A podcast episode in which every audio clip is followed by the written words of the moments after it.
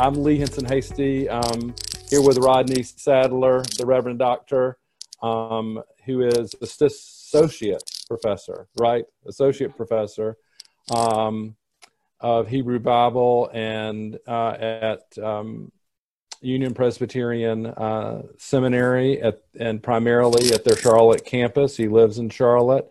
He's also the director um, of their Center for Social Justice and Reconciliation, topics we want to talk about today.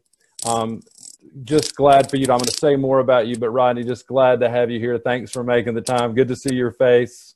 Good to see uh, you. and just have appreciated you for, for so long. And um, I can't believe I was looking. You've been there since 2002. Is yes. that right?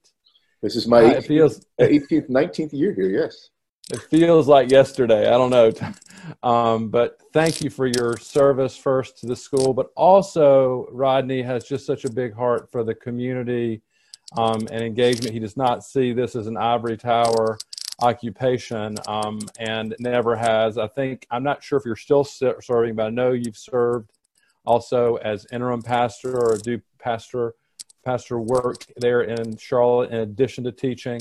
Um, he has a degree, two degrees from Howard University, his, his bachelor's um, in psychology and philosophy, as well as his Master of Divinity.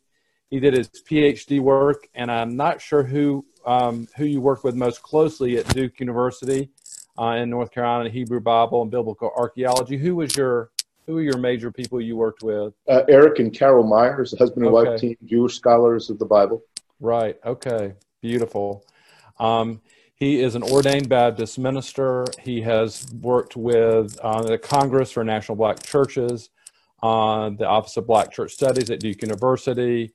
Um, he has been, he's very, and I think still involved in the NAACP in North Carolina, been the executive committee, I think leading or has led the healthcare committee, also relevant to this conversation. Still the chair of the healthcare committee, yes. Um, which I think also it speaks uh, well for uh, our conversation a managing editor of the African American Devotional Bible.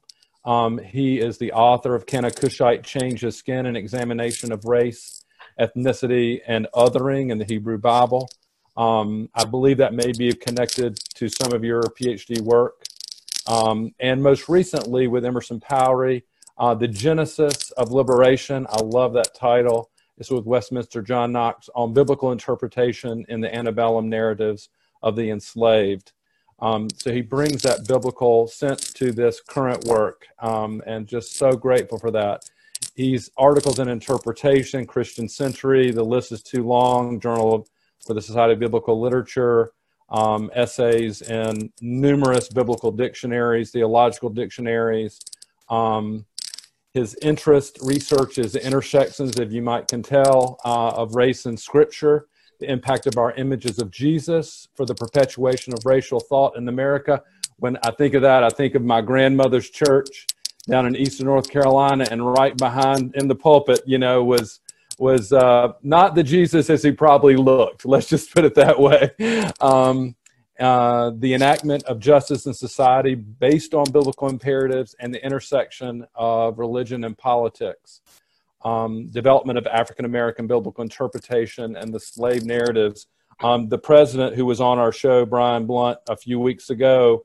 I remember him at the Society of Biblical Literature talking about how underrepresented people of color, and I think in particular those who self identify as African American, are in the Society of Biblical Literature. So thanks for the way you represent in the Academy, and I know that's not easy um, either. Um, he is an activist. He's been, um, I, I, we could just go on, on and on, on North Carolina Council of Churches.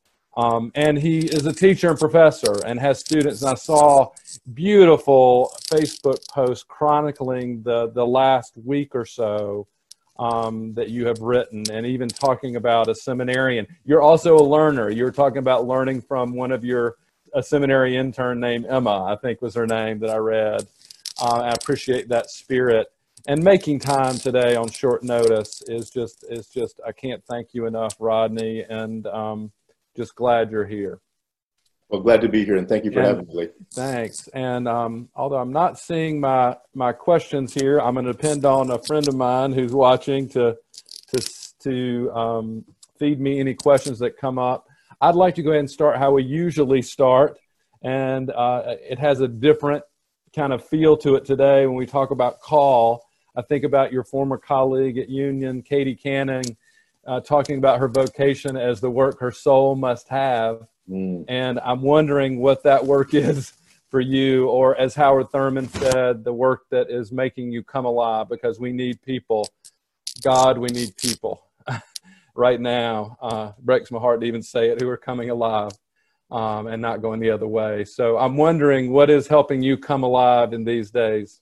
I think, I think always for me, it has been wrestling with that uh, monster issue of the role that race plays on shaping human relations uh, in America in particular, but uh, in general. Uh, for me, this has been a, I guess, lifelong quest, recognizing that it has not just seriously disadvantaged African Americans in the way that we've lived our lives here, uh, relegating us to an underprivileged status uh, by law and by, by practice, but also wrestling with the larger issue of the way that it impacts us all negatively.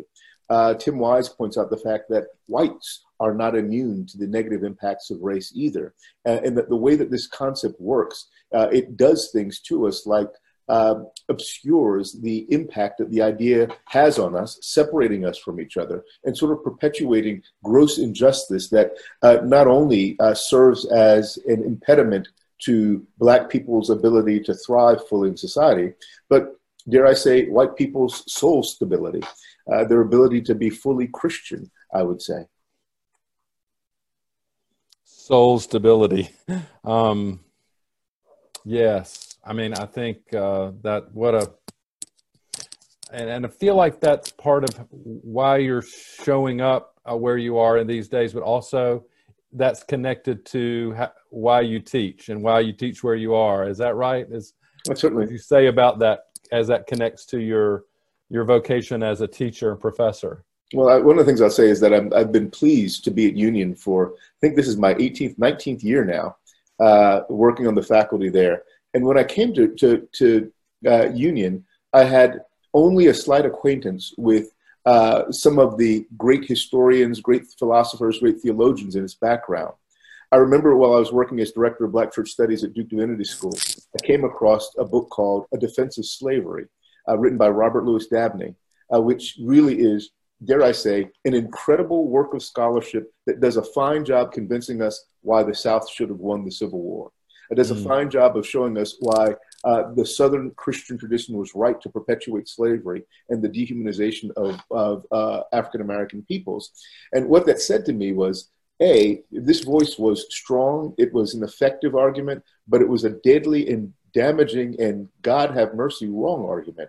Uh, it needed to be opposed. I didn't know this when I first picked up this book. I didn't know that I would end up at Union uh, Seminary at this point in time. Uh, I did not know any of that. But uh, I was moved by this to say that we need to have a different witness in the Christian church. We need to correct what uh, right. Dabney did wrong. We need right. to reimagine this. And right. it just so happened that later on I was hired to come and teach at Union Seminary.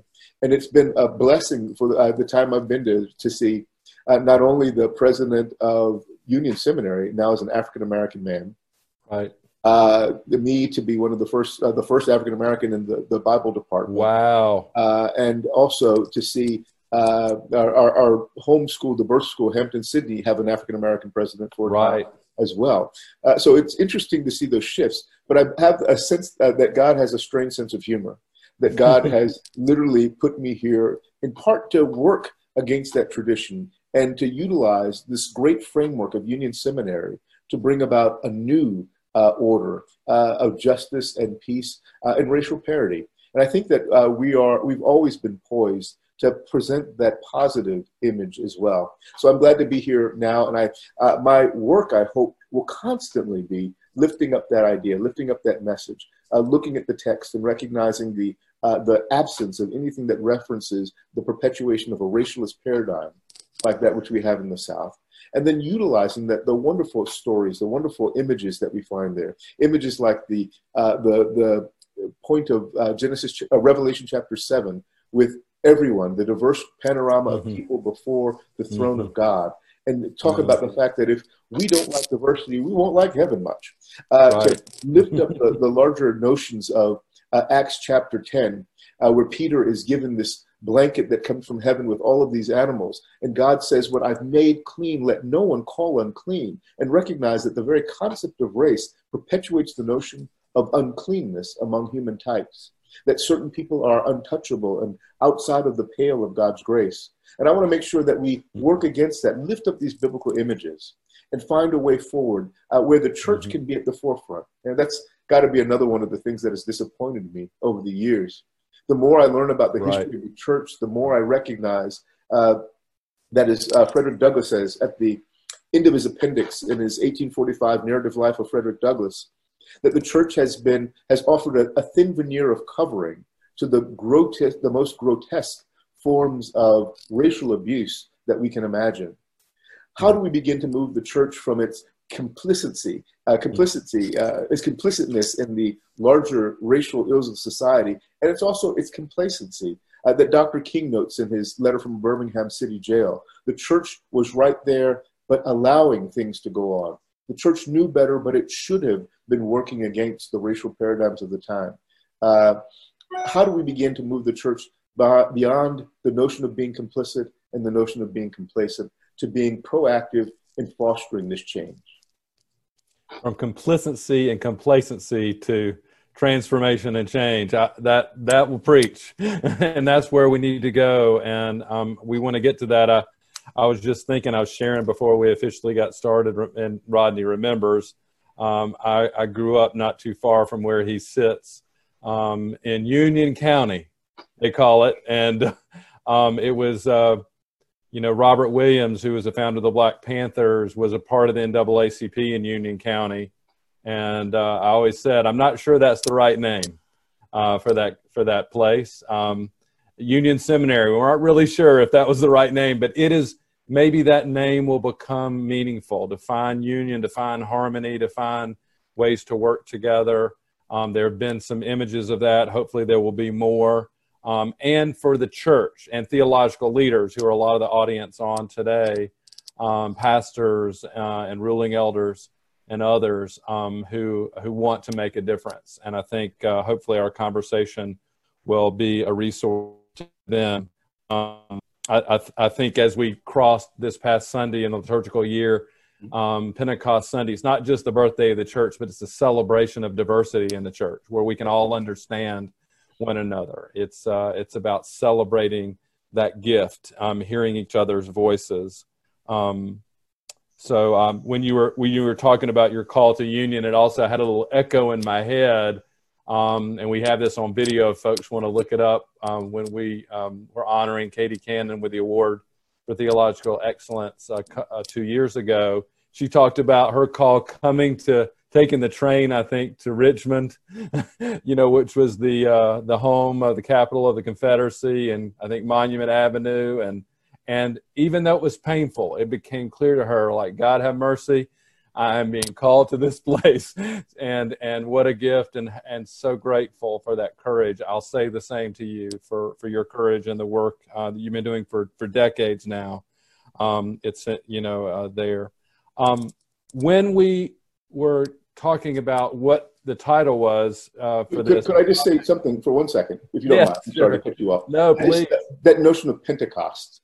Uh, Pentecost is not just a moment where you have those diverse people with diverse tongues and from different parts of the world coming together and finding uh, the, the, the Spirit of the Lord dropped upon them all. Uh, Pentecost was also the moment, if we look at the end of that chapter, uh, where once the Holy Spirit has come upon people, they're able to give away their possessions. They're able mm, to right. They're able to become new community. Acts two. That's what I think that we need to, uh, as people of faith, at this point in time in the Christian calendar, remember that the Holy Spirit's presence among us is the possibility of social justice, but it's also the possibility of reconciliation. It brings right. us together with those who are different from us. It helps to level the playing ground, and it gives us the opportunity to go forward as new community, as brothers and sisters, as the family of mm-hmm. Christ. So I just wanted to mention that before we left. Oh no, that I'm glad you did, and I hope we can talk about. I think you're pointing toward, you know, to think about this theologically and yes. not just politically, not just sociologically, um, and through other lenses, um, but also economically. I mean, to make this economic, uh, this is an for reconciliation and justice to occur. Um, there, there are economic things that need to take place, right? And um, it's it, it is all of that is very much interwoven. So I'm glad you interrupted me. Yeah, that's one of the best parts um, of of Acts, in my opinion. Um, where and, it, and and you're right, it comes on the heels of the Pentecost story. Um, I was uh, I have been moved by the the chants and um, that have been lifted up by demonstrators from across the country. This uprising that was um, I'm not sure what the what the, the impetus. I'd love to hear where you. I love the word you use. You call it an uprising. It's yeah. this is grassroots, but maybe you want to say something about what you how you understand uprising and where this comes from. Yes, I, um, and because and and it's not just. I mean, there's a there's the last week or two, but this is a much bigger picture and deeper than just the last few weeks, right? Yeah, I I, I think I'm part. Uh, I've taken that name from the people themselves. I remember after we had the quote unquote uprising in 2016 in Charlotte, after the death of Keith Lamont Scott, uh, the people claimed that name when people were calling them rioters. The people claimed that name when people were calling them rebels or uh, were calling them uh, something that was negative. And they said, no, no, no, this is an uprising. This is people who've been left at the bottom, who are finding their way up, who are finding their voice, who are being able to speak, and who are trying to start a larger movement that will bring about justice for all people. Uh, and I think that that's exactly what is going on across the country today. Uh, the George Floyd killing was uh, not just a, a single event, uh, but it was an event that uh, the straw that broke the camel's back, a event that gave people the opportunity to move beyond the fear uh, of what the police might do to them and say, we need to claim back our police departments. We need to claim back our humanity. We need to claim back our human dignity.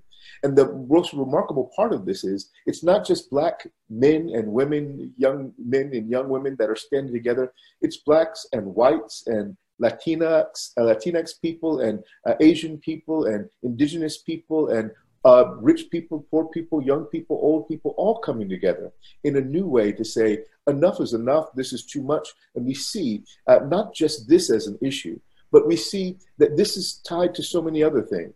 This uh, issue that we see, the racialization of America that has divided us against each other, has not just enabled uh, white police officers to think of blacks as a danger that needs to be controlled people that can be killed without consequence. But that this ties into the larger COVID crisis, where African Americans are dying mm-hmm. at a mm-hmm. rate three, four times their percentage in the population. Not because they're genetically weaker, not because there's a genetic problem or a health problem with them, as much as the fact that these are poor people that have to go to work, that often don't have the ability to protect themselves with PPE, that, uh, that are really putting themselves at risk to perpetuate our society in ways for which we'll never compensate them. Uh, this is exposing right. any number of other issues about education, uh, other issues about the need for uh, for universal health care, uh, the, the issues of the way that we vote or how people have tried to stop people from voting. So, so many issues are tied together in this. So when I think about this as an uprising, I think about this as the point of uh, the point of synthesis where people who have been left on the bottom are joining with others to bring about a new reality. Right. Um, and it, it, this is it's not work for any one person or one group or just. Uh, and I've seen some some great posts. I mean, everybody. I think somebody described it as there's some different lanes to work in, and everybody and people may work in more than one lane. You know, um, some economic lanes. Some may be out, you know, working in in the legislative lanes. We we we can't do this all. I mean, I think maybe that's part of the gift is we, we, couldn't do this all alone. I mean, we, we need everybody doing their part uh, to make their difference and showing up. Um, I think the message, one of the messages though, especially uh, for people like me is to, to end the silence and the white silence in particular, that that is really important to make this um, very clear. This is not just an issue and an uprising um, and, and a demonstration uh, by people of color or just um, folks who look like George Floyd or Breonna Taylor here in Louisville, uh, um, and and a long, long list um, that we could we could spend the rest of our time reading, and probably should mm-hmm. all of their names. Um, it's but it, it takes all of us working together. I'm wondering, policing has become one of the big issues um, in just the last few days, and there's been um, it's it's been before that, but it's been a topic. And I guess in the last four days, people are talking about, and I think church leaders are wondering, you know, how what to do, how to engage. Do you have some images, and maybe may I'm I'm I'm guessing for you, um, it comes from images from Scripture um, of what what kind of policing would God imagine? You know, uh, in this, it's it's not this is not necessarily about an army rising up. I don't think, but how would you describe that kind of um, moral leadership um, uh, from police um, and and policing? It's not it's not about those anonymous people. I'm I'm sure you're you're going to talk about that, but what would that look like, Rodney? Do you have a idea? the, the first thing I'd say, thank you for that question. The first thing I'd say is that uh, we need to reevaluate the way that police officers work and the way that they're trained and the way that they're taught, the way that they're selected. All these issues are issues that impinge upon what took place with George Floyd uh, and with so many others. But in addition to that, I think we have to recognize that our policing paradigm in the United States of America, in part, was founded uh, as we were working on the Fugitive Slave Act, as we were tracking enslaved people who were seeking their freedom in this country. Uh, policing was in part born during that period.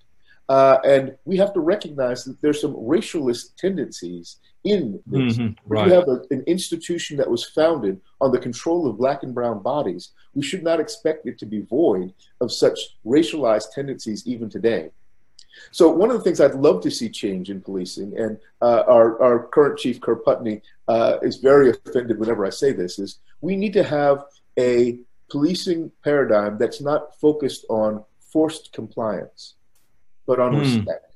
Forced compliance. The police officer has the right to tell you what to do, and if you don't do it, to manipulate you into doing it, as opposed mm. to uh, a, a policing policy that's based upon respect. You are a citizen. We want to protect you and your rights. How do I negotiate with you? How do I de escalate with you? How do I make sure that whatever I'm doing gives you, the citizen, the best possible outcome? We need to also rearrange the notion of power. Our police officers should not be the empowered ones in our community. Our police officers should respect the power of those people who are citizens, i.e., the people that pay them, their bosses, uh, those who they're charged to protect and to serve. I think we've got a power imbalance that's evident there as well. So I think that there's a lot mm-hmm. that has to go on, but fundamental to this issue is a much deeper issue. We as Americans have to finally have that long overdue conversation about race and the way that race continues to shape us, impact us, and make certain people less than others. I like to say this in these conversations mm-hmm. that we talk about white privilege all the time, but there's no such thing as privilege without attendant underprivilege. There's no such thing as giving mm-hmm. someone an advantage without disadvantaging others. And inasmuch as this mm-hmm. is so, how do we begin to look at the way that race has presented this perpetual economic um, opportunity, uh, social imbalance in our society that has really relegated some to the bottom rungs of the, the ladder of humanity, of, of prosperity, of opportunity, and given others a free ride, a free pass to the front. We need to look at this right. and find out, uh, because fundamentally, I say there's no way that we can be that exceptional nation that we claim to be. We hold these truths to be self evident that all human beings are created equal, endowed by the Creator with certain unalienable rights. There's no way we can be that if we at the same time hold that horrible idea that race is real and legitimate, i.e., that we are fundamentally, ontologically, genetically different, that we are hierarchically related to one another, that some were born to serve and others were born to be served. As long as that idea exists, the notion of the American exceptional vision of equality can never exist. It's not just oxymoronic, it provides a mental schism that I think is tearing America apart today. Mm-hmm. Yeah, thanks. It's deep seated. I'm, I'm thinking as you talk, and, because we've heard this before. We've got to have this conversation. Maybe a gift of this COVID crisis, um, it, this being re- rising up is, I don't know if you agree, is hey, it gives us that space. Yes. Have that conversation. You're in your home, I'm in my home. To have that conversation with my daughter, with my son, with my neighbor. Um, with um, with those in my church. Um, I know there are pastors on this call, and they're they're they're uh, some of my closest friends are saying, you know, what do we preach now? Lord have mercy.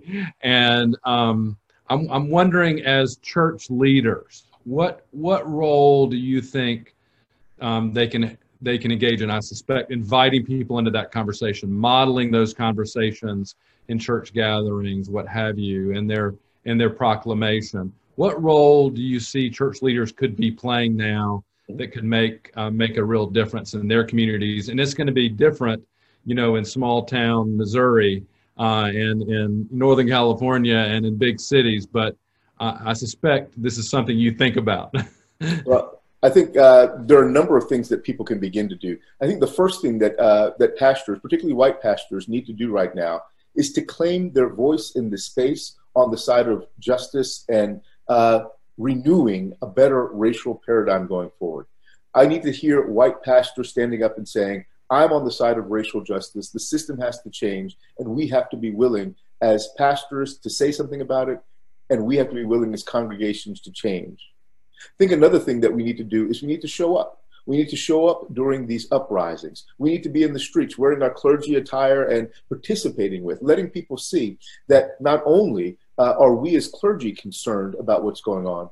But God has something to say about this. This is part of, uh, if the mm-hmm. earth is the Lord's and the fullness thereof, God's got something to say about all that's going on. And people need to see us showing up in these places. Another thing that I saw quite wonderfully the other day, uh, the pastor of Myers Park Baptist Church, Ben Boswell, uh, stood on the street in the middle of these protesters, uh, and he said, We as the white church have to apologize for our years of silence. Silence has to come to an end. We have to move on. Uh, John Cleghorn, a Presbyterian minister, pastors Caldwell Presbyterian Church here, said the exact same thing after he did. Uh, and it was followed up by more of these conversations by clergy. Clergy need to step out into the public square and say these things publicly and boldly and let mm-hmm. people know that uh, we as the church don't condone the racialized system and we will work against it. And then I think the in the short term I've got right now, the last thing I might say is we have to commit ourselves to being in this for the long haul. We need to commit ourselves to working alongside of our black uh, and Latino, uh, Latinx brothers and sisters, uh, alongside of our Asian and uh, indigenous uh, sisters and brothers, alongside of all of our sisters and brothers, even uh, Muslims and Jews and, and, others. We need to work right. for a better America that really does serve us all well, that really does replicate the image that God has given us. If we truly are all made in God's image, the way that we mistreat the least among us is the way that we mistreat God. That's that's a beautiful list um, to to speak up, and that's what I'm trying to do today on the side of justice. Um, to show up um, in in the public spaces, in clergy as clergy, to apologize for the silence um, and to um, and commit to the long haul. I saw a video that you did of um, I think uh, Veronica Cannon speaking, but then John Cleghorn you just mentioned. He also said something I thought was really important: is is I'm not here to speak so much as to listen. Amen. I think that feels like a that humility is I'm here to listen and learn. Um, I don't get this, and I, I definitely that's something I'm committed to listen, time is way too short. I can't believe we've already hit hit our half hour.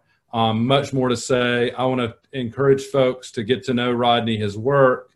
Um, also um, engage. Uh, is there something happening soon with? There's a Facebook group for the Center for uh, Social Justice and Reconciliation. Follow that on Facebook um, and get to know what's going on. Um, and I think there's an annual series. I mean, there's a lot. I'm sure there'll be more um, in the well, days. Let me, let me invite people on Tuesday, uh, Tuesday the 9th of June okay. at 7 p.m. Eastern Time. We're going to have a conversation, uh, I think loosely titled, uh, What Should the White Church Do for About Racial Justice? Uh, we're going to have um, several members uh, of this community here on that panel, just really talking about it from the Charlotte perspective. But your listeners might find it interesting that as would, well. That would be. You can find this on the Union website. It'll be listed there. Okay, upsem.edu, and we'll put the links in there. Um, thank you, uh, Rodney. Can't can't thank you enough. I know you got to get into this other meeting. Apologize to them. I wonder if you have a charge and a benediction you might give. You've already given us a lot, but uh, um, for, for those who gather, it would be much appreciated. Yes, I, I was looking at a, a, poster the other day that said, uh, uh, "We're waiting. We've been waiting for someone a long time to bring about change," and then I realized I am someone. Right. I think that hit me uh, hard because we have much work to do. This is not black people's work. This is also white people's work. Uh, mm-hmm. white people created the concept of race, and we need to have white allies who are working to dismantle uh, this horrid, uh, the horrid results of this ideology run rampant in our society. I think that if we truly seek deep spiritual guidance, we'll find that God wants us all to be uplifted and God wants us all to be blessed. So, my benediction is may the God that loves us all, created us all equally, be with us and inspire us to manifest this in this world. For Christ's sake. Amen. Hallelujah. Amen. Thank you, Rodney, so very much, and blessings on your day and your work. And stay in touch if there's, um, and know we'll be doing the work here and others around the world, and you've helped inspire them today. So, um, peace uh, of Christ be with you. And um, next week, friends, let me say, um, I know you may have to sign off. Next week, friends, we will have um, our one two weeks in a way, our award winners for this year, Darrell Guder, will be talking about his missional theology work, and the following week, Elizabeth Caldwell. So we can look forward to the next two weeks um, of also engaging together. So I hope you'll join us. Uh, the peace of Christ uh, be with you all.